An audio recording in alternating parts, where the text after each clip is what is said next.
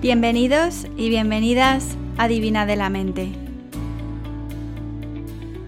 Este podcast está pensado para ayudarte a transformar tu vida en extraordinaria y a conseguir lo que te propongas. Episodio número 76. Hoy os traigo una entrevista con Elvira Pesquera, cofundadora de Nael, que es una marca de ropa de baño sostenible, bañadores y bikinis, no toallas, como ya nos cuenta con sentido del humor en esta charla, que están realizados con el stock sobrante de otras marcas que de otra forma se irían a vertederos de basura o se quemarían, contaminando el medio ambiente. También están realizados con fibras recicladas de botellas de plástico. Creo que la historia de Elvira os puede inspirar mucho. Hasta diciembre, Elvira y Natalia, las dos fundadoras de Nael, trabajaban para la empresa Inditex en China, en la que llevaban varios años.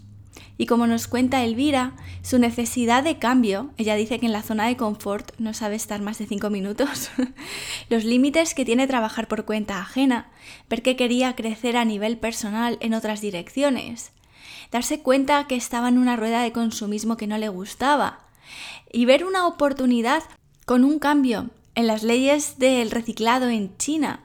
Tomó la determinación de empezar su propio negocio, Nael, en muy poco tiempo. En esta entrevista tocamos muchos temas. Hablamos de lo que ha supuesto para ella comenzar una empresa en tiempos del coronavirus, y cómo en la adversidad han encontrado grandes dificultades logísticas, pero una gran oportunidad en un mercado nuevo que no esperaban. También hablamos del trabajo personal que Elvira ha realizado en estos últimos años para sentirse valiente y preparada para tomar sus propias decisiones y vivir su vida. Hablamos también de lo que es trabajar en el mundo de la moda, con sus dilemas morales, ruedas de consumismo en las que te puedes ver inmerso, y aún más viviendo en China y de la sexualización de la mujer en la fotografía de moda. Y también cuál es el enfoque que ellas quieren dar para sus productos. También de concienciación medioambiental y proyectos en los que les gustaría participar. Y mucho más. Todo desde la honestidad y el sentido del humor que caracterizan a Elvira. Os cuento también que Elvira y yo compartimos una parte de nuestra vida. Las dos trabajamos en el mismo banco en Madrid durante unos años y por eso los primeros minutos de la charla los dedicamos un poco a ponernos al día, porque para eso somos amigas y también para que conozcáis de dónde venimos. Porque las dos tenemos muchas cosas en común, aunque nuestras carreras profesionales luego hayan ido por caminos totalmente diferentes. Elvira por la moda y yo por estos mundos místicos, ya sabéis. Y aún así, la gran cantidad de cosas que compartimos y creo que vais a poder entender lo orgullosa que me siento de mi amiga. Este episodio, por si cabe duda, no está sponsorizado y puedo recomendaros sus bikinis porque los he pedido, me han llegado a Australia rápidamente porque distribuyen a todo el mundo y los he pagado, por supuestísimo. Y por cierto, está muy bien de precio, os lo aseguro. Bueno, y por descontado, bonitos y cómodos. Echadles un vistazo en la web, Nael Swimwear, os lo dejaré también en las notas de este podcast y veis por vosotros mismos qué os parecen. Y recordaros, antes de continuar con el episodio de hoy, muy brevemente, que el día 30 de septiembre termina el plazo para inscribiros en el curso de experto en meditación que está teniendo lugar ya desde septiembre hasta febrero. Todavía podéis apuntaros y poneros al día en todo lo que está pasando por ahí, que es mucho, mucho, mucho. Es un curso intenso, profundo, pero creo que si queréis aprender de forma sólida, que es meditar, desde las diferentes tradiciones en la historia, este curso creo de corazón que os puede gustar y aportar mucho en vuestra vida. Y también, claro, si utilizáis la meditación o elementos de la meditación en vuestro trabajo, os puede venir muy bien. Para los que me habéis preguntado cuándo volveré a repetir este curso, la idea que tengo es en principio agosto-septiembre del año que viene. Y en el próximo episodio también os contaré qué he estado haciendo en estas semanas, porque muchas cosas han estado pasando por aquí y algunas, algunos libros interesantes que he leído y bueno, cosas que compartir por si os sirven. Pero ya, sin entretenerme más, aquí tenéis la entrevista a Elvira Pesquera o Elvis para sus amigos y espero que os guste mucho. Muchas gracias por estar hoy en Divina de la Mente y para mí personalmente por tener el, placer de hablar contigo, que ya llevábamos unos cuantos, unos cuantos meses desde Navidades que no nos veíamos. No, desde Navidades no, desde nos vimos en septiembre. Pero hablamos en... Sí, Exacto. Mm. Aunque bueno, hablamos con frecuencia porque, porque sí, porque te adoro. Te adoro. yo más a ti. Ay, qué emoción, la verdad.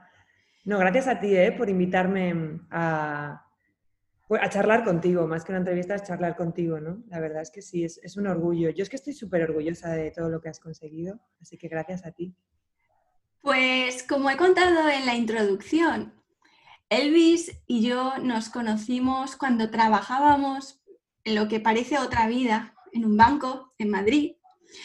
Y cuando Elvis llegó a, este departamento en el cual yo ya llevaba un año y pico trabajando. Y además yo era la única chica. Fue como, como conocer a mi alma gemela, como si nos hubiéramos, como si fuéramos hermanas de otros padres, ¿verdad?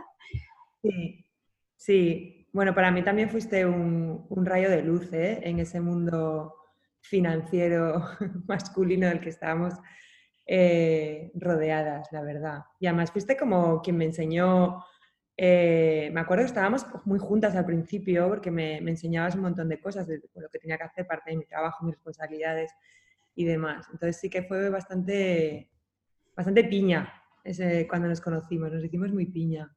Sí, y además, las dos habíamos estudiado en la misma universidad, veníamos también de un colegio mm, religioso. Em, tú venías de los jesuitas, ¿no? De, sí, de los jesuitas en Gijón. Yo de los maristas, de colegios eh, tradicionalmente masculinos. Y mm, nos fuimos las dos a estudiar a otra universidad católica. Estuvimos en colegios mayores, también de monjas. Todo, todo. Todo igual. Cuando terminamos la carrera, la misma carrera, tú te fuiste a trabajar, empezaste a trabajar en, en Ernst Young, en una Big en Ernst Young y yo en Deloitte. Ahí estuvimos respectivamente un año cada una, ¿no? ¿Un año o dos? Dos, dos. Dos años. Y después aterrizamos, bueno, Elvis aterrizó en el mismo departamento en análisis de liquidez de un banco en Madrid y, ahí comenzó una bonita historia de amistad. La verdad es que, es muy paralelo todo. En plan, venimos del mismo tipo de colegio, mismo tipo de educación, misma universidad, mismo tipo de vida, como todo muy... y la misma trayectoria profesional al final, ¿no? En plan, empezamos a trabajar en una consultora, acabamos en el mismo departamento. Vamos, nos habían educado igual, el mismo patrón, ¿eh? Para cada una. igual. Y entonces lo que pasó es que Elvis y yo comíamos juntas, nos dábamos un paseo siempre después de comer, ¿te acuerdas? Por los jardines que había alrededor de las oficinas y hablábamos y soñábamos con otras vidas. Y un día yo le dije, mm, Fernando y yo estamos pensando irnos a vivir a Australia y, y bueno, a los pocos meses conseguimos la oportunidad y yo me marché tú te quedaste ahí, pero no por mucho tiempo. No, la verdad es que mm, no, mucho tiempo. Yo recuerdo perfectamente el día que te acercaste a mi, a mi mesa a decirme que, que, estabais pensando en iros a Australia y estabais con todo el rollo de las entrevistas en inglés y todo, todo aquello, me acuerdo. Eh, para mí fuiste como la primera persona que yo vi, o sea, como el primer ejemplo que yo vi que podía, se podía cambiar de vida que se podía cambiar de profesión, de, pues de vida, de país, de todo, sin seguir un poco la estela que, estaba marcada un poco para nosotras, ¿no? que es, por supuesto que teníamos una estela de, vivir en otros países y de experiencias internacionales, pero siempre muy ligadas a una vida profesional, como muy businesswoman y, y demás. Y de repente, pues ver que vosotros dos erais capaces, ¿no? Y, tú que ibas a, pues, a pues, mandarlo todo ahí al garete, ¿no? Que era un poco como si fuera. Y, os ibais a lanzar y, de repente pues, os estabais, os largabais, no sé qué, fue como, wow, espera, que es que esto es posible, o sea, es que no es una locura, ¿no? Tantos paseos hablando que, que, queríamos otra vida porque realmente estábamos muy amargadas llegando a trabajar todos los días ahí, trabajando muchísimas horas y haciendo lo que hacíamos y que realmente era, era posible. Entonces, para mí fuiste el primer ejemplo. Esto se puede hacer. Esto, esto es cuestión de, querer y, cambiarlo. Sí. Así que a ti también te debo mucho porque fuiste la primera que me enseñó que, que, se, que se puede cambiar. Se puede cambiar. Bueno, espero que si tus padres están escuchando esta, esta entrevista, que no. o mi madre, mi madre estará pensando, ¿para qué? ¿Por qué tienes que darnos estos disgustos a tantos padres? que es lo, que mi madre me diría. Mira, yo la verdad en eso, eh, en mi casa nunca ha sido un disgusto, ¿eh? Todo la verdad es que no. O sea, nunca, en eso tengo muchísima suerte. Tengo, también es verdad que se lo doy todo hecho, o sea, nunca les he preguntado, ni les he consultado ni se lo he dejado ver que estaba pensando en cambiar. Yo siempre he llegado a casa y he dicho, ah, por cierto, que he dejado el banco, que, que ahora me voy a dedicar al mundo de la moda. Siempre lo he dado como todo muy hecho. Y siempre con un discurso como muy en busca de mi felicidad y no sé qué. Y entonces yo creo que no, es que no les he dado opción a, a, otra cosa, ¿sabes? Entonces en eso, tengo, en eso tengo mucha suerte, porque incluso ahora cuando llamé desde China y dije, pues es que lo dejo todo, dejo mi puesto en una multinacional y, me voy a dedicar a emprender, pues eh, siempre ha sido como bienvenido todo, la verdad. Yo creo que mientras no les, mientras no les moleste más, como, como me lo voy montando yo a mi bola, pues yo creo que les, les vale. ¿no? Claro. Entonces, ¿qué es lo que pasó? Yo me marché a Australia, tú te quedaste un año así más en el banco y llegó un momento en el que dijiste, no puedo más, tengo que hacer algo diferente. ¿Y qué es lo que sucedió ahí? Yo es que estaba como muy obsesionada con que iba a cumplir los 30 y que mi vida era, mm, fíjate, en ese momento estaba obsesionada con aquello, o sea, infeliz de mí, pobrecita. Qué, poca información tenía de cómo va la vida. Pero, pero sí estaba muy obsesionada con que, eh, a ver, yo realmente los domingos por la noche me, frustraba y, me ponía de mal humor porque el lunes tenía que ir a trabajar. Eso tan típico que, que, dice la gente a mí me pasaba. O sea, no me, no me gustaba mi trabajo. Me lo pasaba súper bien porque no sé si te recuerdas, no sé si te acuerdas que nos lo pasábamos súper bien trabajando en, en el banco. O sea, teníamos muy buen rollo con todo el mundo, nos reíamos muchísimo, teníamos nuestros momentos, pues eso de ir a hacer deporte, de, de, de pasear, de, de, todo. Pero me lo pasaba muy bien, pero a mí no me llenaba. O sea, yo es que me faltaba como, como, como poder tocar qué es lo que hacía, ¿no? Me faltaba como, como qué es lo que estoy construyendo, o sea, qué estoy haciendo, porque al final los números eran ahí como se perdía entre, entre tantos miles de millones, muchas cosas, ¿no? Y como que no veías cuál era el resultado final, como el impacto que tenías en, lo que estabas haciendo. Y estaba como muy obsesionada, exacto, con que, ojo, pues voy a cumplir los 30 en un año o algo así y, y es que no, no quiero no quiero levantarme y darme cuenta que no soy feliz, ¿no? Y bueno, pues eh, yo creo que se juntaron como muchas cosas, que la moda era algo que, que, me gustaba, pero me gustaba como, como, consumidora, igual que te gustaba a ti. O sea, de que nos íbamos a comprar nuestros modelitos, que todos los días nos preocupábamos por cómo, cómo vestíamos y, nos gastábamos dinero en ello, pero tampoco había sido nunca una opción de, de trabajar en esa industria que luego me di cuenta que nunca había sido una opción porque yo realmente, pues al final nuestra educación Ana estaba muy enfocada pues a ser businesswoman, ¿no? Y a ser unas cracks en el mundo del derecho, en el mundo de las finanzas y, y al final un poco cerrados a todas las industrias que hay ahí, que no dejan de ser empresas también, que, que con las que, las que puedes desarrollar tu, tu vida profesional. Entonces, eh, bueno, pues de repente dije, pues ¿por qué no? ¿Por qué no voy a, a probar? ¿no? O sea, si no lo hago ahora, ¿cuándo lo voy a hacer? Si no cambia ahora, ¿qué voy a cambiar? Luego a, pues a los 40, que también se puede, que también luego la vida te va enseñando que también se puede cambiar, ¿no? Y, y, bueno, pues decidí pedir una excedencia de un año, en plan como cambio, pero uy, si, si tengo que volver, puedo, ¿sabes? En plan que, que no, solo la patita, no me atrevo del todo, o sea, no me atrevo a dejarlo radicalmente y, y, firmo que ya me voy del todo y entonces lo que salga. Sino dije, bueno, yo firmo una excedencia de un año, que si dentro de un año eh, me veo tirada debajo de un puente, pues puedo, puedo volver a un trabajo eh, normal, ¿no? que era lo que, lo que pensaba en ese momento que era, eso era un trabajo normal. Y, y, bueno, me hice un plan personal de, bueno, pues dejo este trabajo, pues tengo este dinero, ¿cómo lo voy a emplear? eh, qué es lo que voy a hacer, sobre todo cuál es mi meta final. Eh, si quiero conseguir, cuál es mi objetivo, pues yo quiero conseguir trabajar en la primera empresa del mundo de moda que, se llama Inditex y quiero estar dentro de eso y, y, entonces cómo lo voy a hacer, ¿no? Y pues fui dando pasitos hacia atrás de cómo, cómo lo iba a hacer y primero me fui a Londres a hacer un curso y luego pues, pues, pues de todo, o sea, desde monté un blog que luego cerré porque me leían tres amigos, eh, hice millones de cursos, eh, no sé, millones de entrevistas, eh, entre tanto hice un máster, una beca que me dieron, bueno, estuve un año realmente haciendo muchísimas cosas, muchísimas cosas.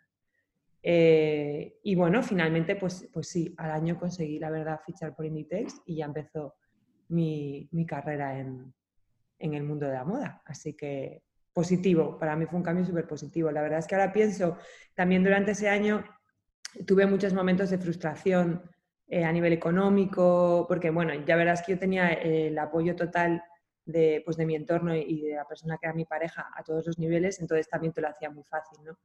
Eh, porque no tenías que preocuparte por muchas cosas porque sabías que tenías ahí una persona que te estaba, que te estaba apoyando y que te iba a sujetar. Pero sí es verdad que, mm, que, bueno, que pues me frustraba, en plan, pues no estoy trabajando, entonces llevo tres meses sin trabajar y entonces, ¿qué, qué va a pasar? Que no sé qué. Porque al final tenía ahí un montón de creencias que yo pensaba que si dejabas de trabajar durante tres meses de tu vida o seis meses, pues ya tu vida profesional se iba a ir a la mierda, ¿no? Porque ya tu currículum se iba a ir a la mierda.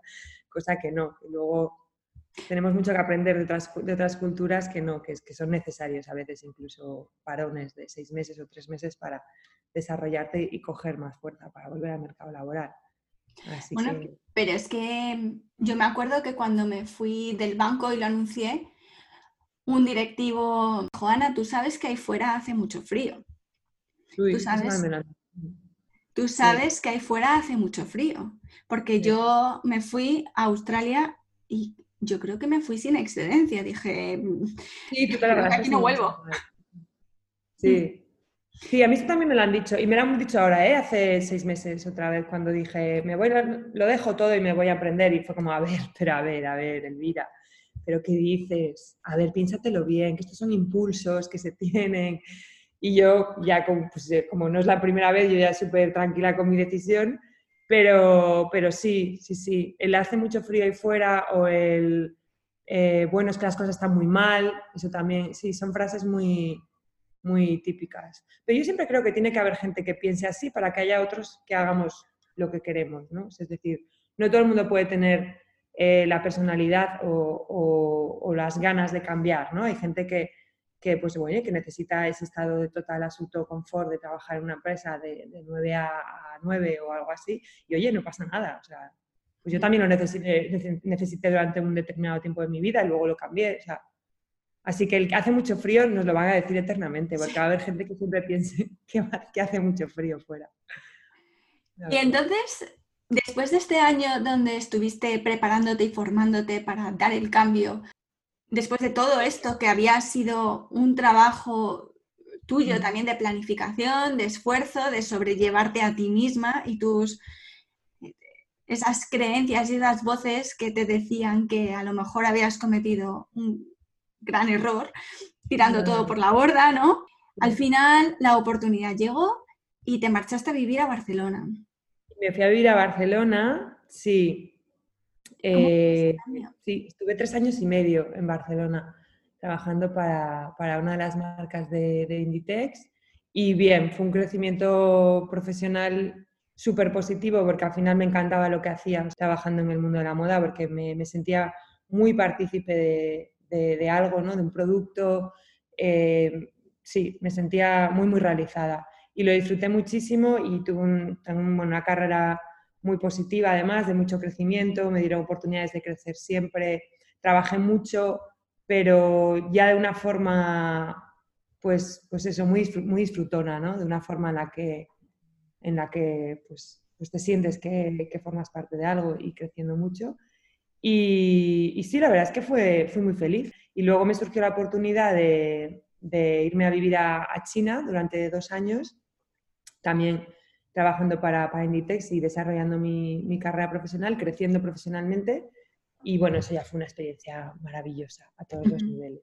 La verdad es que eso fue, fue, Sí, la verdad que muy, muy positivo, muy, muy positivo. Y luego me cansé otra vez y cambié. O sea que... Pero, ¿cuándo te marchaste de China? Justo antes de que empezara la pandemia, ¿no? Justo, yo me marché en Navidades, en Navidades, y en enero empezó todo el COVID en China. A ver, yo me imagino que estaría antes allí, pero no lo sabíamos. Y, en, en, marzo fue aquí el lockdown y empezaron los casos en febrero, así que justo yo llegué, pues yo llegué para la cena de Nochebuena y, y entonces me libré por los pelos, la verdad. Y entonces ya no tuve que volver, ¿sabes? después de Navidad ya no volvía, ya me quedaba aquí en España y entonces pues sí, me libré de todo el lockdown allí por los pelos. ¿Y qué es lo que te impulsó a, a emprender? Y además a emprender en el sector de los bikinis o de los bañadores, ¿es así como se dice en el sector o en, el área, en el departamento? Porque yo a veces cuando digo eh, eh, hacemos ropa de baño, la gente piensa que hacemos toallas, entonces yo a veces digo hago, bikinis y bañadores, porque así la gente ya se da cuenta que realmente hacemos bikinis y bañadores. Entonces, llámalo como quieras, no sé. A ver, eh, ¿qué me lleva a emprender? Pues una necesidad tanto profesional como personal.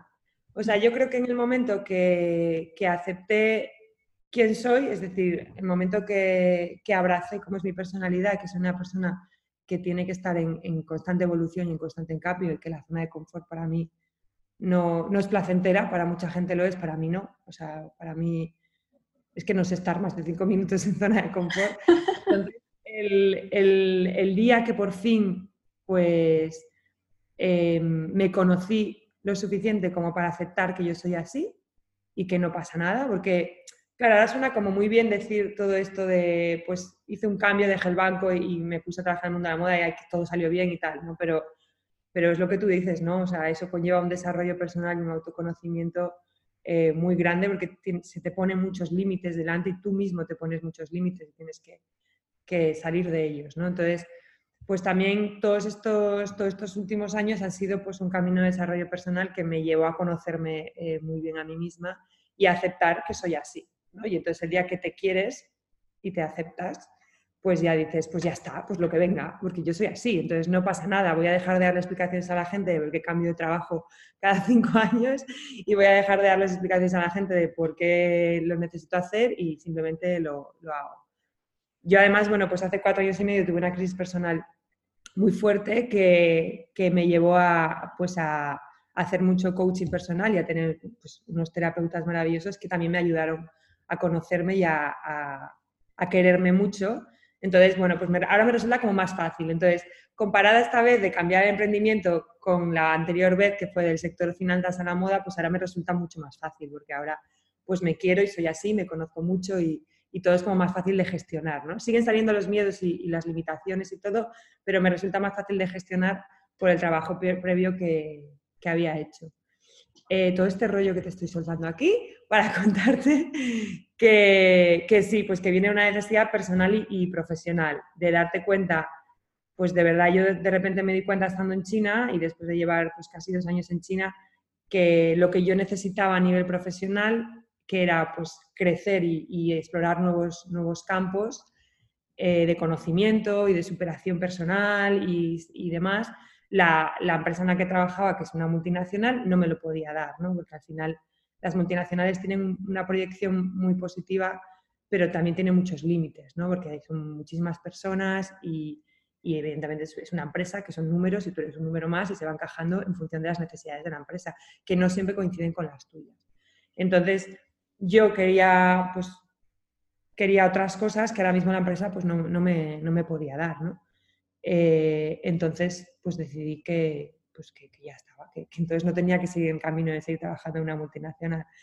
Y, que realmente me di cuenta que, todo lo que yo necesitaba, también de crecimiento personal, eh, solo me lo podía dar yo misma y era trabajando para mí misma. ¿No? pues cuando trabajas para ti mismo te enfrentas, es un uno contra uno, ¿sabes? Es el mundo contra ti y, realmente ahí iba, iba pues, a, sentir muchas cosas nuevas y, tener mucho conocimiento nuevo que, que, sí me iba a hacer crecer, que igual si me cambiaba a otra empresa iba a ser lo mismo, iba a aprender, aprender los procesos de esa empresa y me iba a adaptar, pero ya está, esa adaptación. Al final ya es, llega un punto profesional en el que tú le estás aportando valor a la empresa, la empresa a ti ya no te enseña nada nuevo, ¿no? Eres tú el que está y yo necesito seguir aprendiendo todo el rato. Entonces, el emprendimiento y el, crear tu propio negocio era una forma de seguir, seguir aprendiendo. Y de hecho lo está haciendo. ¿eh? O sea, los nueve meses que llevo eh, emprendiendo está siendo un viaje profesional eh, alucinante. O sea, he aprendido más que creo que en los últimos tres años, ¿sabes? Así que... Y bueno, luego por otro lado, la, la parte personal. La verdad es que cuando trabajas en el mundo de la moda, yo no sé cómo funcionan otras industrias, la verdad, pero en el mundo de la moda estás muy, muy ligado al, consumo, porque al final estás continuamente generando consumo eh, en la población, ¿no? O sea, estás continuamente creando cosas que genera la necesidad de consumo en los demás. Y, en el mundo de la moda además vas por delante, porque nosotros vivimos siempre seis meses por delante de, de lo que vive la calle, ¿no? Entonces tú ya sabes lo que seis meses el color que, vas a, va, a llevar la gente y lo que va a necesitar y tú le estás creando la necesidad. Entonces, bueno, como que tienes ahí mucho poder sobre el consumidor y entras en una rueda de consumismo que, normalizas, la verdad, la normalizas, y, pero llega, te puede llegar a cansar, ¿no? Te puede, y esto lo dice cualquier persona que trabaja en el mundo de la moda, que, tiene épocas que, se cansa, ¿no? Y que ya, pues, ya no, le motiva, no le motiva tanto, porque al final estás muy rodeado de consumo. Y luego ya fue muy heavy, fue muy fuerte cuando me fui a vivir a China, que es el país más consumista del mundo, donde todo gira en el ahora, aquí, ya, todo es posible, todo va muy rápido. Si quieres algo, solo tienes que pulsar un botón de, tu móvil y va a estar en la puerta. Y lo puedes tener más barato porque es el país, el primer productor del mundo, el primer país productor del mundo, entonces todo se hace allí entonces eso ya fue como, estar, de repente me vi a mí misma en una vorágine de consumo personal muy fuerte.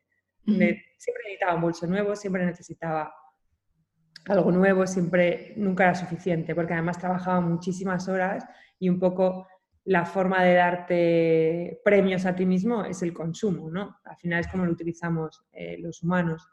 Y, me vi a mí misma en una vorágine que, que no me gustó la pude parar, la, pude pues, pues, suavizar y todo, pero ya fue como, bueno, pues si vamos a hacer algo, vamos a hacer algo que, bueno, pues que, tenga el, menor impacto positivo, o sea, el menor impacto negativo dentro de, lo que vamos a hacer, ¿no? Por eso el rollo de que pues, sean sostenibles, de que, exista la economía circular, que todo eso que, que, está tan, tan en auge además ahora mismo, porque es un poco el camino que deberíamos llevar todos como consumidores.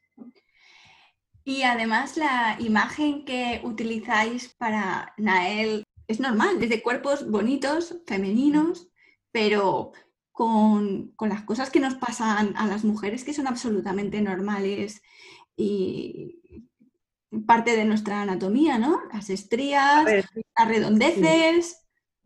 Es que, a ver, yo no sé, Ana, pero yo no conozco a ninguna mujer simétrica, ni a las modelos con las que trabajamos, ni a la super top modeling tampoco es simétrica, siento decirlo.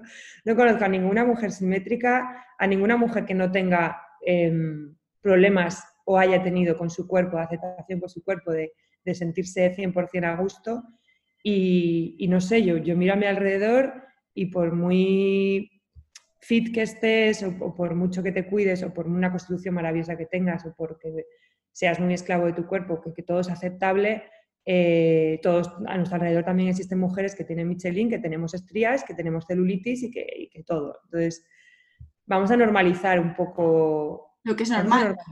Un poco ya, ¿no? O sea, yo creo que va siendo hora. Yo, yo he sido muy esclava y sigo siendo muy esclava y, y tengo, y he tenido muchos problemas con la imagen de mi cuerpo, ¿no? De aceptar mi cuerpo y de quererme y, y de mirarme al espejo y gustarme.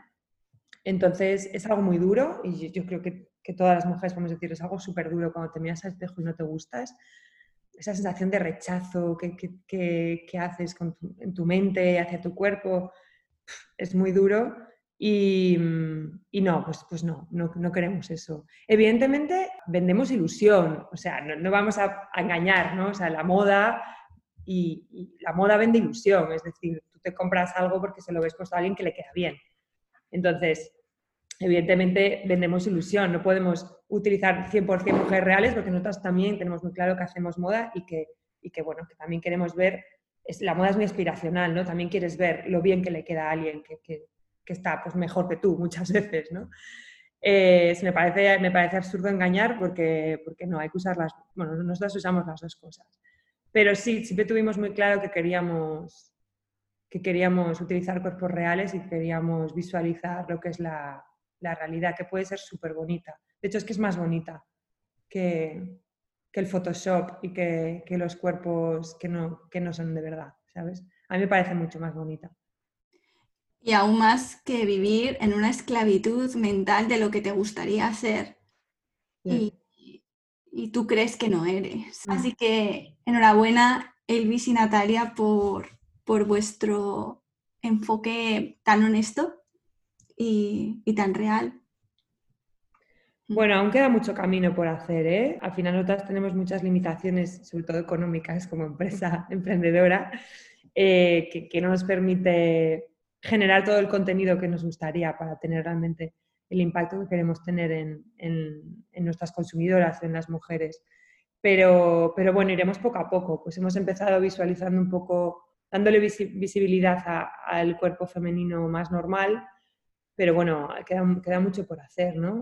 También hay un montón de mujeres que les falta un pecho, que, sufren enfermedades, que tienen cicatrices que esconder, que, bueno, pues vamos poco a poco, ¿no? Somos conscientes que todavía nos queda, nos queda mucho para, para sentirnos a gusto con los valores que queremos transmitir, pero bueno, tenemos que ir eh, poco a poco, la verdad.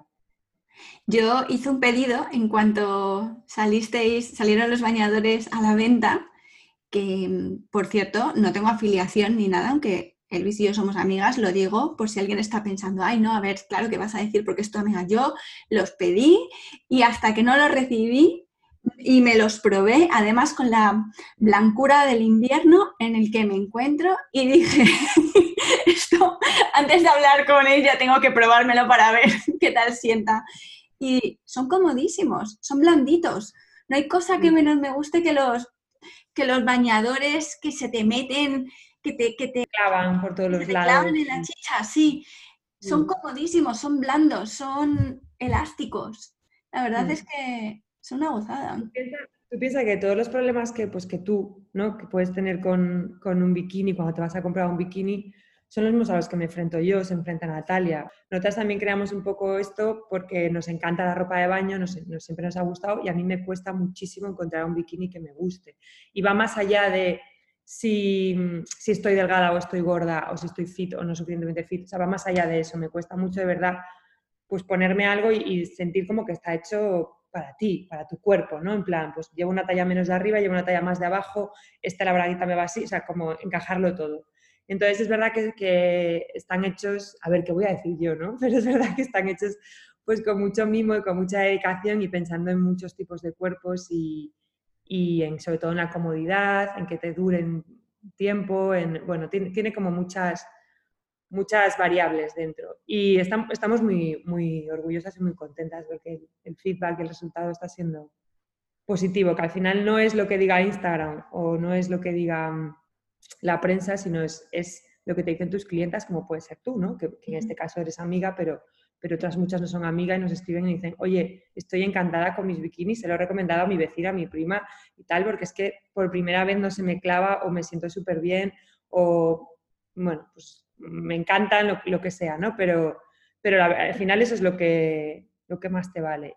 Así que estamos muy, muy contentas, sí.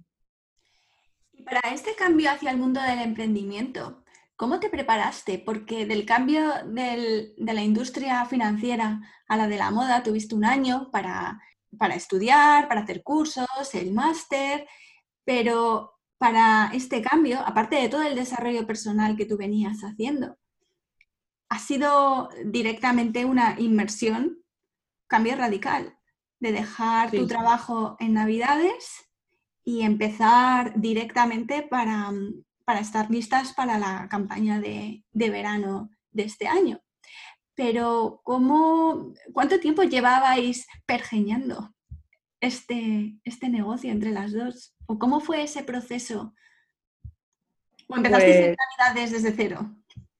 Sí, o sea, aquí em, yo no soy el ejemplo a seguir. Para quien quiera nosotros no lo somos. Porque sí es verdad que nosotras llevábamos tiempo hablándolo sobre todo cuando nos íbamos de vacaciones juntas, ¿te acuerdas que estuvimos en Australia? Sí. Justo tú estabas en Estados Unidos y nos íbamos de vacaciones juntas eh, y sí que siempre pensábamos que teníamos, nosotros trabajábamos juntas, ¿eh? entonces eh, sabíamos muy bien cómo trabajaba la, una y la otra y, pues las limitaciones de una y de otra a nivel profesional y demás. Entonces, siempre hablábamos que nos gustaría montar algo y tal, pero bueno, como lo, como lo comentas con tu colega, en plan, a ver si un día montamos un chiriquito en la playa, o sea, algo así como que sale, ¿no?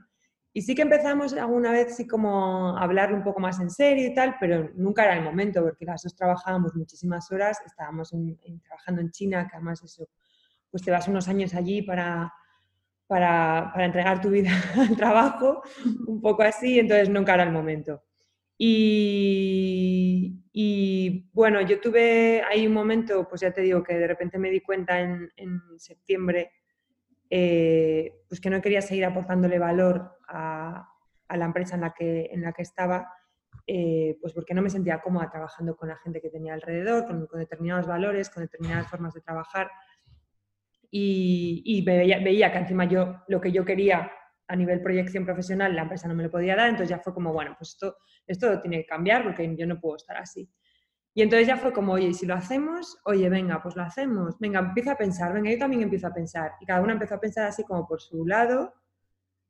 Y de repente yo dejé mi trabajo, pues un viernes y el sábado me fui a comprar un ordenador que no tenía ni ordenador, solo tenía un ordenador. Claro, me fui ahí a Apple, en plan, bueno, mi, primera inversión de Nael, bueno, no tenía ni nombre, evidentemente, primera inversión de los vikings. Me había comprado un ordenador porque no tenía ni ordenador. Y el lunes abrí el ordenador y, y Natalia cogió el suyo y también lo abrió y, empezamos, empezamos. Entonces, eh, mal, mal porque creo que a nosotros nos ha salido bien en el sentido de que nada se nos ha desviado, salvo por el tema del COVID, pero, pero es verdad que, bueno, igual hubiese estado mejor un poco más de planificación, sobre todo de timing, ¿sabes? Porque a nosotros nos pilló un poco eh, la campaña un poco así pillada, de hecho, las fotos se tuvieron que posponer un montón, entonces, bueno, entonces, bueno, si, si te puedes planificar un poquito mejor, yo lo recomiendo, ¿sabes? Porque sobre todo yo, yo pensaba como que no iba a necesitar tiempo para asimilarlo. En plan, bueno, ya esto es un cambio, me levanto el ordenador y me pongo a trabajar y ya está. Y no, a mí me costó y me sigue costando todavía el hecho de trabajar en casa y trabajar tú solo, sin compañeros y sin horarios y no trabajas porque alguien te demanda algo, si no trabajas por proyectos tuyos personales que puedes ir cambiando, entonces eso me sigue costando. Entonces tuve unas semanas en las que pues mejor me hubiese ido un par de semanas de vacaciones y luego lo hubiese cogido, o mejor me hubiese organizado mejor, ¿sabes? Porque ahí fueron un par de semanas de yo no sabía si, ¿sabes? Te sientes mal por ir al gimnasio al mediodía porque te tendría que estar, o sea, como que un poco, un poco show organizarme, ¿no? es que es, muy fuerte porque yo solo he trabajado en multinacionales, Ana, yo solo he tenido, siempre he tenido jefes y, siempre he tenido deadlines muy, muy claros y, targets y, todo así, ¿no? Y de repente eres tú mismo, sin nadie por encima, porque aunque luego gestiones equipos en una multinacional y eres tú quien pone targets, tú siempre tienes que reportar a alguien, ¿no? Sí. Al menos en mi caso, nunca he sido CEO, entonces siempre tenía que reportar a alguien. Entonces de repente...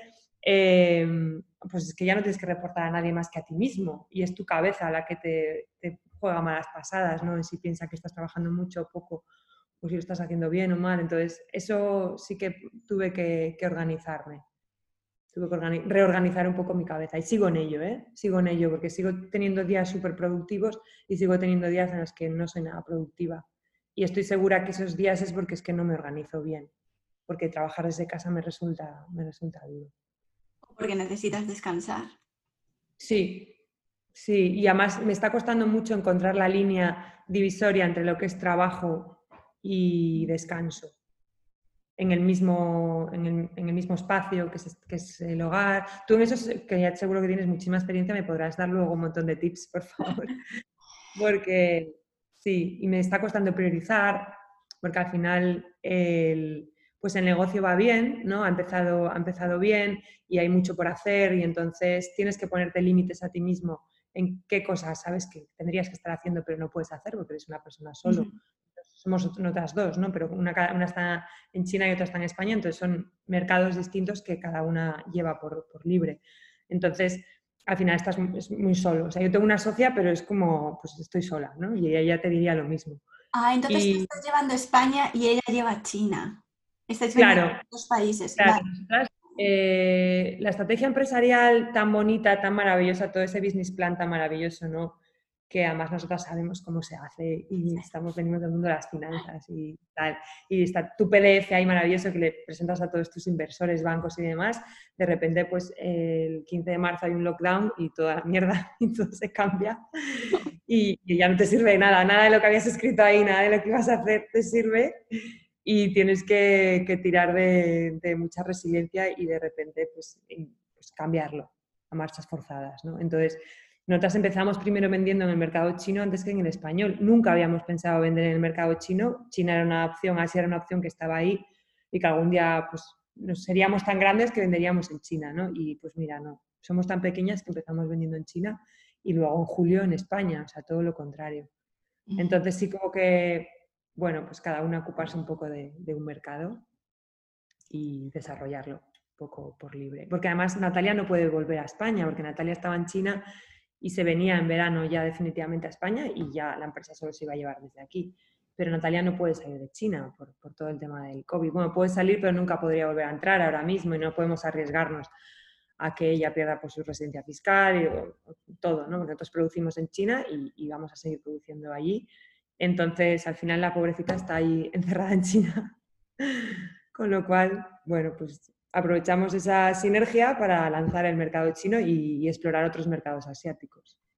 Pero tú fíjate qué manera de utilizar las condiciones negativas en vuestro beneficio también. Eso es algo mm. que os tenéis que, por lo que os tenéis que felicitar, porque tardasteis cero en transformar el plan de negocio que teníais, las ideas que teníais, la logística que habíais pensado y decir, estas son las circunstancias que hay y una de dos, o, nos tiramos de los pelos o nos transformamos antes de haber empezado.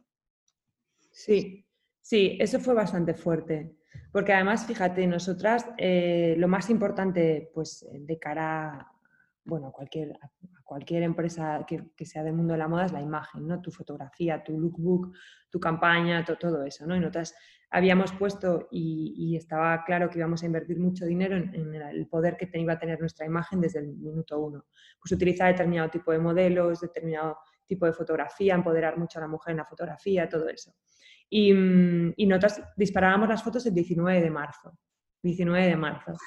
Y, y, entonces, para estar el 1 de abril, todo preparado, listísimo, y ya pues la campaña de baño empieza normalmente en abril, ¿no? Porque mayo, junio, julio y luego ya empiezan las rebajas, porque claro, en agosto ya casi nadie se compraba bikinis, menos este año que como ha sido tan raro, pues sí.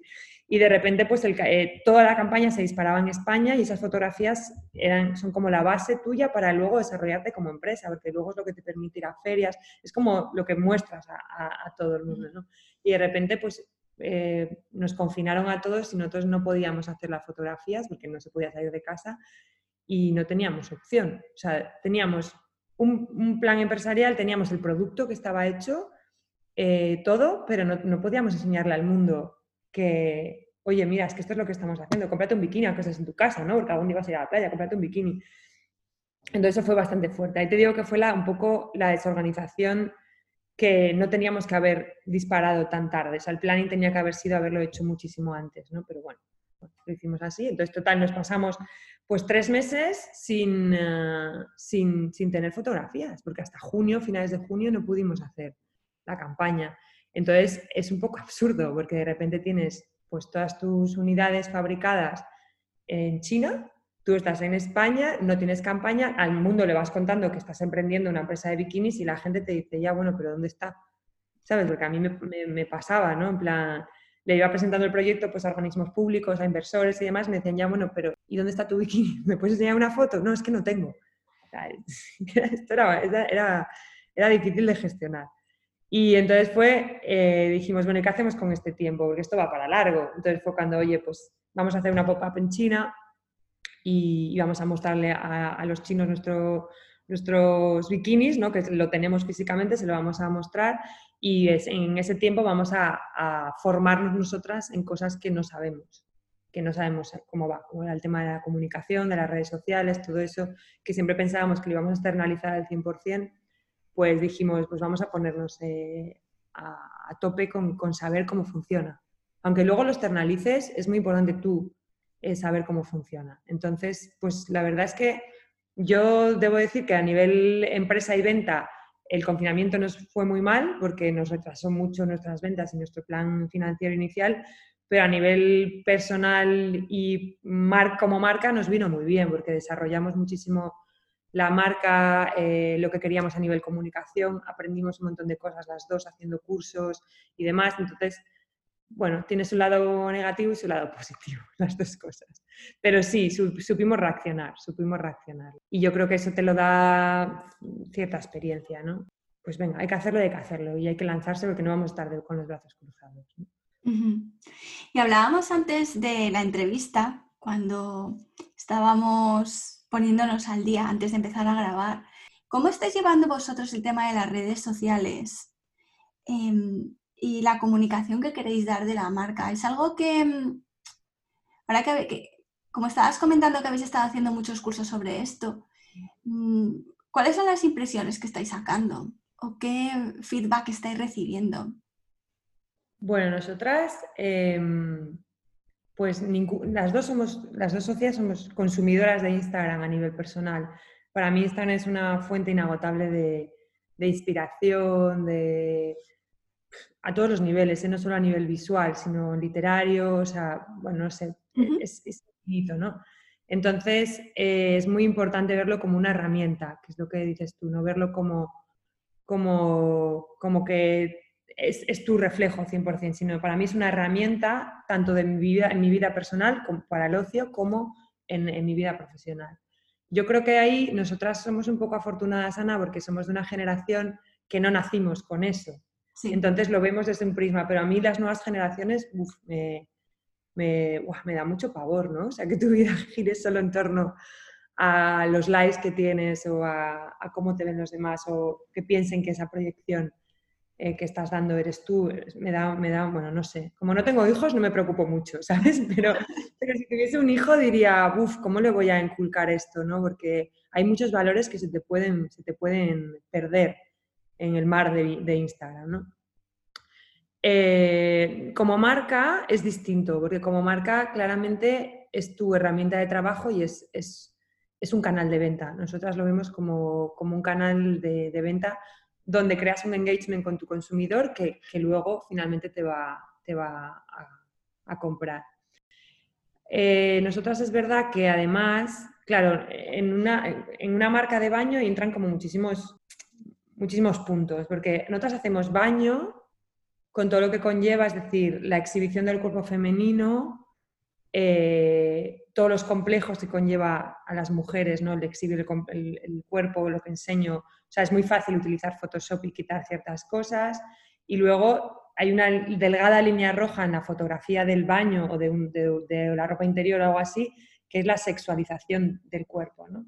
Y notas pues tenemos muy claro que no queremos sexualizar a la mujer. Es decir, es muy fuerte porque tú, tú posteas una foto y esto puedes hacerla, bueno, no la hagas porque no va contigo, pero tú puedes hacer la prueba en tu Instagram personal. Si tú grabas una foto tuya en bikini, mañana, Ana, vas a tener muchísimos más likes que una foto que cuelgas de una frase invitando a una futura meditación que vas a compartir o algo así. Es que es muy fuerte. Y fíjate que tus seguidoras, o si seguidores, te siguen porque tú eh, das cursos de meditación y de, de, guías de desarrollo personal y eres coach y demás. Pero si tú mañana colgas una foto tuya, eh, pues eso, más insinuante, no sé qué, vas a conseguir más likes. A mí esto me, me aterra.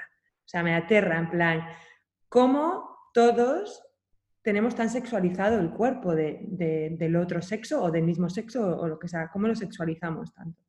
Entonces, vendiendo bikinis, imagínate, es súper fácil conseguir likes si tú sexualizas un poco la fotografía y le das un, un, aspecto, pues eso, más hipersexualizado de la mujer. Y notas una línea que no, que para nada queremos cruzar. Y de hecho, analizando muchísimas marcas de, bueno, de nuestra competencia, eh, lo ves, ¿no? Y ves su nivel de engagement por dónde va y, ves hacia dónde llevan sus fotografías y demás. Y nosotras pues, pues tenemos muy claro que no, porque todo lo contrario, o sea, lo que, lo que queremos eh, conseguir es, la, bueno, pues el, darse poder a, sí misma, el, querer aceptar tu cuerpo, quererte sentirte cómoda en bikini, pues estar guapa, ¿no? sentirte libre, todo eso, y pues, pues no, no queremos ese tipo de fotografía. Pero en una campaña y en, la fotografía normal de fotografiar tu producto, enseguida se te va, se te va de verdad, ¿eh? porque al final tienes una tía buena delante en bikini. O sea, puede estar más rellenita, menos rellenita, más no sé qué, pero la tía está buenorra, porque sí, porque al final son modelos, ¿no? Entonces, aunque esté tenga estrías y tenga celulitis, pues le queda bien. Entonces, es muy fácil sacar una foto un poco sugerente y no sé qué. Entonces, eso, controlar eso nos resulta, bueno, no, no, nos resulta ya complicado porque lo tenemos muy claro, pero, fue, pero es algo que tienes que tener cuidado con quién trabajas porque te lo, te lo pueden, te pueden ir, ir por ahí. Mm, mm. Y por último, me gustaría preguntarte, vuestra ropa de baño está hecha de excedentes de otras prendas que mm. irían, me imagino que, que serían desechos de que no podrían reutilizarse si no fuera por, por bueno, vosotras o empresas que, tienen una filosofía semejante de similar de, reciclado de ese, de ese, de ese, como se dice, de ese tejido sobrante. Mm. Em, ¿De dónde, puedo preguntaros de dónde vienen estas prendas? ¿Cómo conseguís estos tejidos? No, no, me parece una pregunta maravillosa porque ahora mismo la sostenibilidad está de moda. Eh, entonces hay un, bueno, perdona que lo mercantilice todo tanto, pero es que es, el mundo real. Al final la sostenibilidad es un negocio más, ¿no? Un poco. Lo que pasa es que tenemos la suerte de que la sostenibilidad, que sea un negocio, tiene un impacto positivo en el planeta y en, nuestro, en nuestro día a día. Entonces, oye, pues bienvenido sea, ¿no? No es lo mismo no es lo mismo emitir eh, gases nocivos al, medio ambiente que eh, limpiar los mares, no es lo mismo. Al final todo es consumo, pero bueno, tiene, tienen impactos eh, distintos. Nosotras cuando nos planteamos la marca, bueno, esto viene también un poco, te voy a echar aquí un poco de rollo. Yo siempre he reciclado. Esto es muy fuerte porque en mi casa, cuando yo era pequeña, en mi casa se reciclaba. O sea, mi madre era de esas personas que el papel te lo mandaba a echar en una papelera aparte que había porque ya se reciclaba y había un contenedor de aquella donde llevabas el papel y otro el vidrio, pero éramos, bueno, no sé, adolescente. Entonces yo ya crecí con eso del reciclaje, la verdad. Y habrá que preguntar a mi madre de dónde lo sacó, no sé qué avanzada era ese tiempo. Y entonces, bueno, y yo eh, siempre he reciclado, o sea, cuando vivía en Madrid en casa se reciclaba, eh, cuando vivía en Barcelona también, y en Barcelona ya sí que empecé a ser pues todavía un pelín más, eh, pues intentar no usar plástico, llevarse mi bolsa de la compra, esas cosas. Que es una mezcla, había una, una delgada línea roja entre ser cool o lo hago porque creo en ello. O sea, tú claro que crees en ello, pero en realidad lo interiorizas porque es el cool del momento. Esto, vamos a ser sinceros, o sea, claro que nos preocupa el planeta y ahora muchísimo más, pero hace cinco años mm, era más cool llevar tu bolsita de tela que ir con la de plástico. Entonces, Ojo, que también a veces las tendencias las adoptamos precisamente porque están de moda. Y no, hay nada negativo en ello, que eso es algo que, que, claro, como está de moda, no, es que, es que es positivo que esté de moda ser sostenible, está muy bien. Entonces, cuando llegamos a China, cuando llegué a vivir a China, eh, allí pues no se reciclaba absolutamente nada. Nada, nada, nada, nada. Bueno, China pues es otra cultura, otra, otra, forma, de, otra forma de vida y, y van más atrasados en, ciertas, en ciertos comportamientos sociales que, que, por ejemplo, Europa. ¿no? Entonces a mí me, es que, buah, es que era alucinante. Además allí todo va envuelto en plástico, todo iba súper envuelto en plástico, tal, y a mí es que me sacaba de quicio. O sea, hacer la compra me sacaba de quicio. Pero era lo que había, no, no había otra opción. Y de repente, eh, pues el último año estando allí, el gobierno saca una ley, bueno, China es una dictadura y cuando el gobierno dice A, todo el mundo hace A, no se cuestiona nadie de nada, ¿no? China saca una ley que a partir de la semana siguiente era obligatorio reciclar, pero una semana de gap. O sea, a una sociedad que consume todo en plástico le das una semana para a partir de dentro de una semana, de repente te levantaste una mañana y toda la, toda la ciudad estaba llena de contenedores de reciclaje. En los edificios la basura había que clasificarla, pero no en papel, vidrio y... y mm, no, no, o sea, era cinco contenedores. El orgánico que sirve para no sé qué, el orgánico que, sea, que había un código QR en el edificio que dabas y te, explicaba todo, bueno, o sea, era un show, encima todo en chino, bueno, era un show. Y si no te multaban, pero allí te multan de verdad. O sea, allí, allí no te va a caer no, allí te multan de verdad. Entonces, de repente, de un día para otro, China se convirtió en un país que reciclaba. Y claro, que recicle China, empezaron poco a poco, ¿eh? porque al principio eran X ciudades, Shanghái, eh, Shenzhen, Guangzhou, o sea, como varias, y luego ya iban a ir ampliando a todo el país. Claro, eso tenía un impacto en el planeta brutal, brutal. En plan, pues que si de repente China va a separar sus plásticos y los va a reciclar, esto va a ser la bomba. ¿Qué pasa? Que entonces todo, todo el camino que llevaba la sostenibilidad en el mundo de la moda y, y, en el mundo en general en los últimos, imagínate, pues ocho años, tú en Australia además lo habrás vivido mucho más, porque en Australia vais muy, ibais muy adelantados con eso, ibais muy adelantados. Entonces, por los últimos diez años, en, torno a ese movimiento que había del el eco-living, de tal, no sé qué, China lo vio como un negocio y entonces decidió hacer que, bueno, pues que ya realmente fuese el negocio total. En plan, si no eres sostenible, estás fuera. Ya. Porque si China ya eh, recicla, si tú no eres sostenible, estás fuera.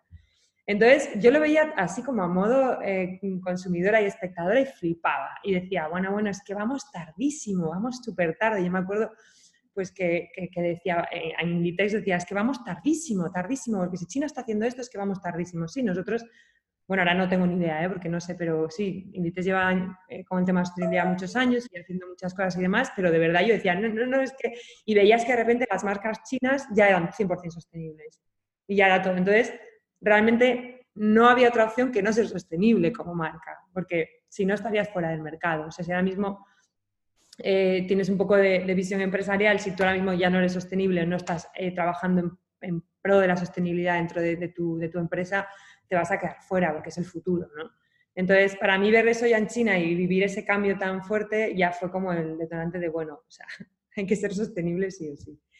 Y total, que todo este rollo para, para decirte, cuando empezamos a, a, trabajar con nuestros proveedores y demás, eh, pues, pues el tejido sostenible, ¿no? Que, que, es una fibra que es de poliéster reciclado, que viene eh, que se recogen los mares, se hacen limpieza de mares, de, de, botellas de plástico y de redes de pesca y demás, se convierten en unos polímeros que luego se convierten en, un tejido. ¿no? Pues ese tejido eh, es carísimo, evidentemente, porque claro, estaba, tú piensas que cuando empezamos con esto, a comprar este tejido, estaba todo el auge de que China estaba eh, siendo sostenible. Entonces hubo un crecimiento de la demanda increíble de, de, la materia prima, que es el tejido, para para, entonces era carísimo y nosotros no podíamos pagarlo. Sobre todo que no es que fuese más caro, es que teníamos que comprar mogollón y no podíamos. Entonces fue como, guau, pues no podemos hacer toda una colección con este tejido porque es que no podemos asumirlo. Ya, pero nosotras no queremos generar tejidos nuevos para esto. Entonces hicimos ahí un mix, encontramos como un mix que fue que había proveedores que nos ofrecían que ellos tenían tejidos ahí, pues de otros clientes, ¿no? Que les compraban y les sobraban y ahí se quedaban y que eso ellos, como según no los iban usando, los tenían que destruir. Porque a veces los podían revender en market o tal, pero que muchas veces si no se, se destruían. Y para destruir un tejido tienes que, mm, es un nivel de contaminación altísimo porque tienes que quemarlo. O sea, ellos nos contaban, bueno, nos contaban una, entonces fue como, pero a ver, eso está ahí parado, pues vamos a utilizarlo, ¿no? O sea, vamos, pues nos lo vendes a nosotras, era así, no, pues sí, os lo vendo. Entonces, entonces conseguimos varios proveedores que, que nos vendían sus sobrantes y que eso nos permitía a nosotras, pues, eh, con ese número de metros que ellos tenían, hacer pequeñas producciones. Entonces, por eso hay un poco mix. Eh, tenemos una serie de modelos que de verdad son tejidos reciclados, que, que el poliéster reciclado, rescatado del mar y demás, y luego tenemos otros que son stocks sobrantes, dándole pues, una segunda vida y haciendo economía circular, ¿no? que al final es lo que se ha hecho toda la vida, lo que hacían nuestros abuelos y bisabuelos. Entonces, bueno, por eso es un poco eh, el mix de, los dos. Vamos a seguir en ello, nosotros sí que nos gustaría, hay una segunda fase del proyecto que realmente tener un impacto en nuestra economía eh, local. Bueno, yo soy asturiana y Natalia es gallega. Y claro, todo esto el rollo de, los tejidos eh, que limpian los mares y tal, no sé qué, es muy bonito, pero limpia mares que no son los nuestros. Es decir, eh, la mayoría de estos plásticos que se recogen en el mar y demás vienen de Tailandia, de Vietnam, porque al final son empresas que lo compran allí, que es muy barato a esos gobiernos, y lo transforman. ¿no? Entonces, la limpieza y el uso de los plásticos que hay en el Mediterráneo o en el Cantábrico y demás, pues es, bueno, pues es muy limitada. Solo algunas empresas, como por ejemplo Ecoalf, que siempre lo pongo de, ejemplo, si realmente tienen un I que ellos limpian playas y utilizan ese plástico para hacer sus ropas. ¿Qué pasa? En otras no podemos tener ese I no tenemos, bueno, no tenemos eh, eh, esas capacidad, esa capacidad de ponernos a limpiar las playas del Principado de Asturias y convertirlo en, plásticos mínimos y convertirlo en tejido. ¿no? Pero sí es algo que nos gustaría hacer. La verdad es que creemos que si todo sigue bien, a cinco años sí que podríamos estar teniendo pues sinergias con, con los gobiernos autonómicos y limpiando pues nuestras playas eh, cercanas, ¿no? O sea, recogiendo del mar eh, lo que hemos depositado y, volver a darle una vida. Lo que pasa es que ahora mismo económicamente no nos lo podemos permitir. La verdad es que ya hemos hablado con ellos y les hemos dicho que esto era algo que nos gustaría y fue como, bueno, pues, pues ya nos vais diciendo cuando, cuando podáis, ¿no? Así que de ahí viene un poco todo el rollo de, ser sostenible y de dónde sacamos los tejidos. Y, Qué proyecto tan bonito habéis creado, Natalia, y tú. Elvis, estoy. Tú decías que tú te sientes orgullosa de mí, te lo devuelvo multiplicado por 1500, ¿sabes? Y.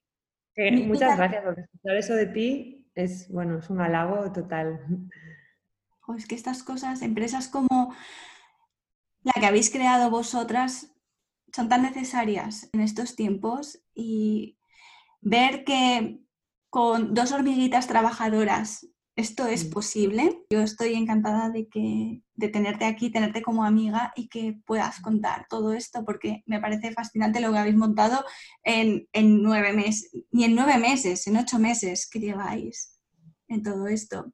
Yo lo único que te puedo sugerir, como me preguntabas, que si te daba algún consejo antes, es que cuidéis de vosotras mismas, de vuestra salud y de vuestra energía, porque esto debe ser un proyecto a largo plazo.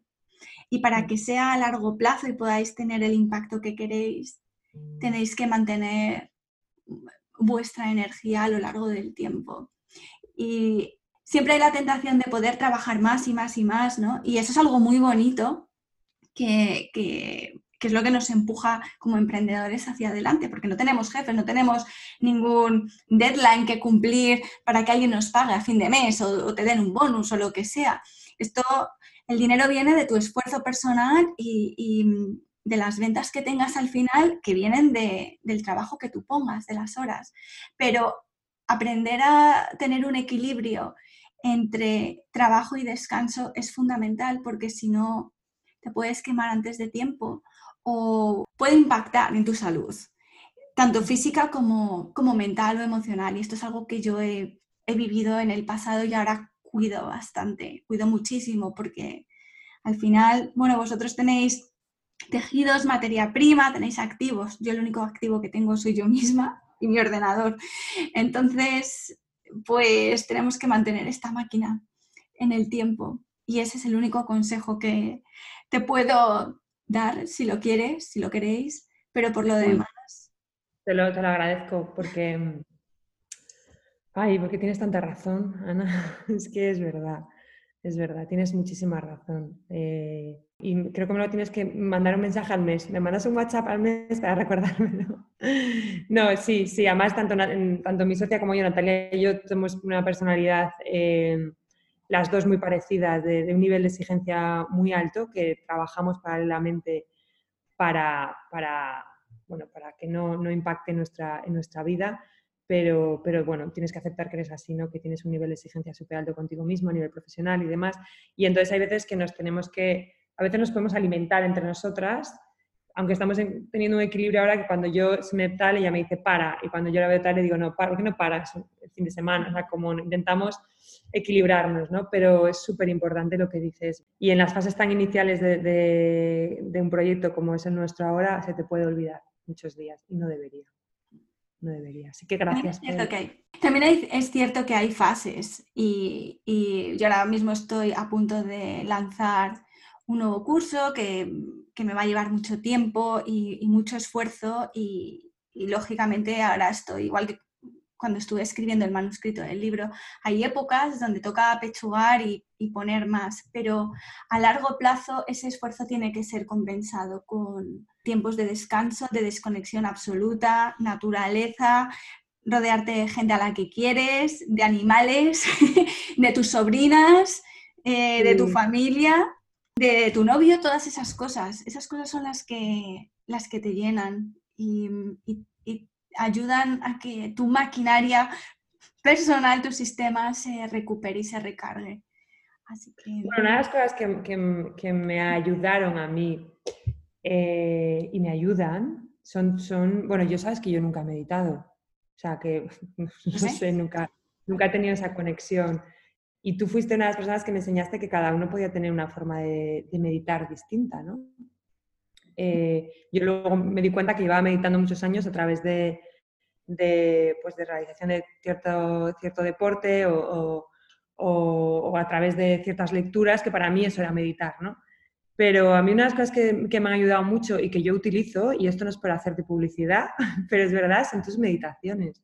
Es muy fuerte porque yo pues he conseguido eh, pues momentos de paz que, que, en mi cabeza es bastante complicado gracias a, pues a tus cursos, a asistir a tu taller, a, tus meditaciones. Así que mira, para mí eres una herramienta. Gracias, Elvis.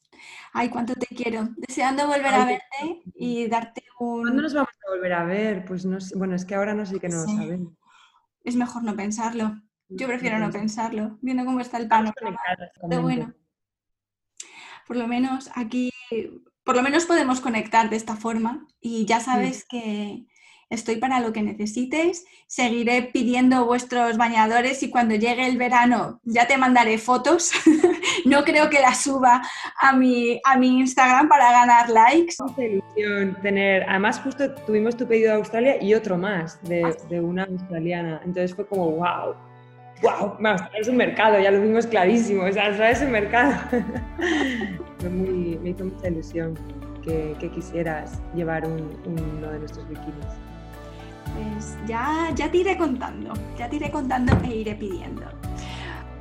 Pues muchas gracias, Elvis, por haber estado hoy aquí. Te lo vuelvo a agradecer infinitamente. Te deseo todo lo mejor a ti y a Natalia.